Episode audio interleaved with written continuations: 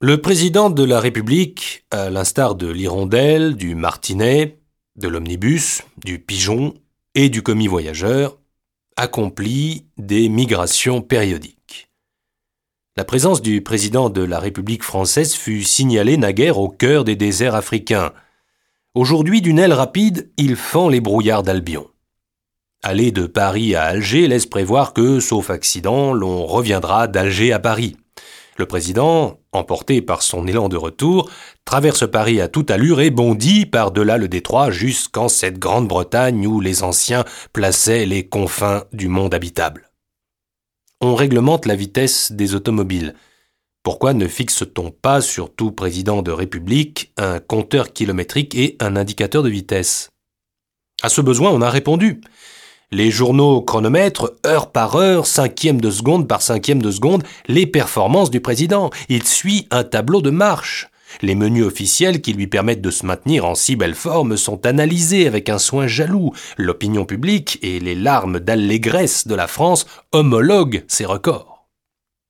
D'après les données actuelles de la science et nos personnelles observations, les migrations du président n'obéissent point à un bas instinct de conservation ou de confortable comme celle des oiseaux qui partent au midi quand il fait froid pour avoir chaud et au nord quand il fait chaud pour être au frais.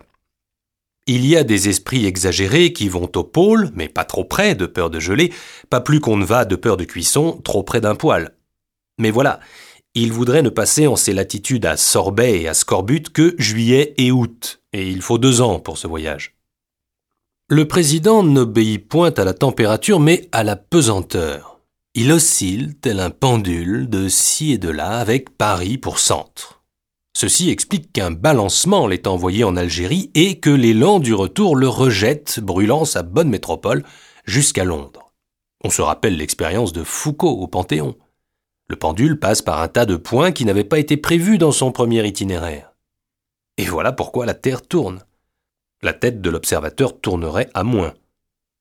Il est grandiose de renouveler l'expérience de Foucault avec un président de République. Il passe au cours de ces oscillations par toutes les capitales. Autre similitude, comme le pendule ou la pendule, le président ne marche que pendant un temps donné. Après il s'arrête, et on le remonte, ou c'en est un autre. Nous parlions de petits chevaux. Pourquoi n'organisera-t-on jamais de course de président de République? Quelle édification des masses et quelle attraction pour un music-hall Mais de président, ils n'en ont pas en Angleterre. Le Lord Mayor à peine serait suffisamment démocratique.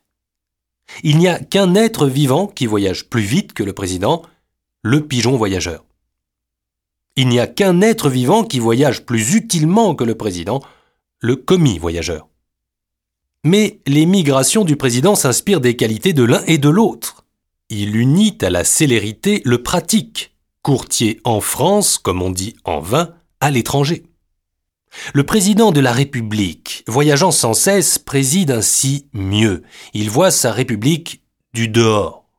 Qui dit de loin dit de haut. Le président de la République est le seul qui ne fourre point son nez dans cette chose publique. À quand un tout petit progrès? Le président étranger. On sera sûr ainsi qu'il saura la langue au moins d'un des pays qu'il explore, ou mieux, le président de la République française nègre.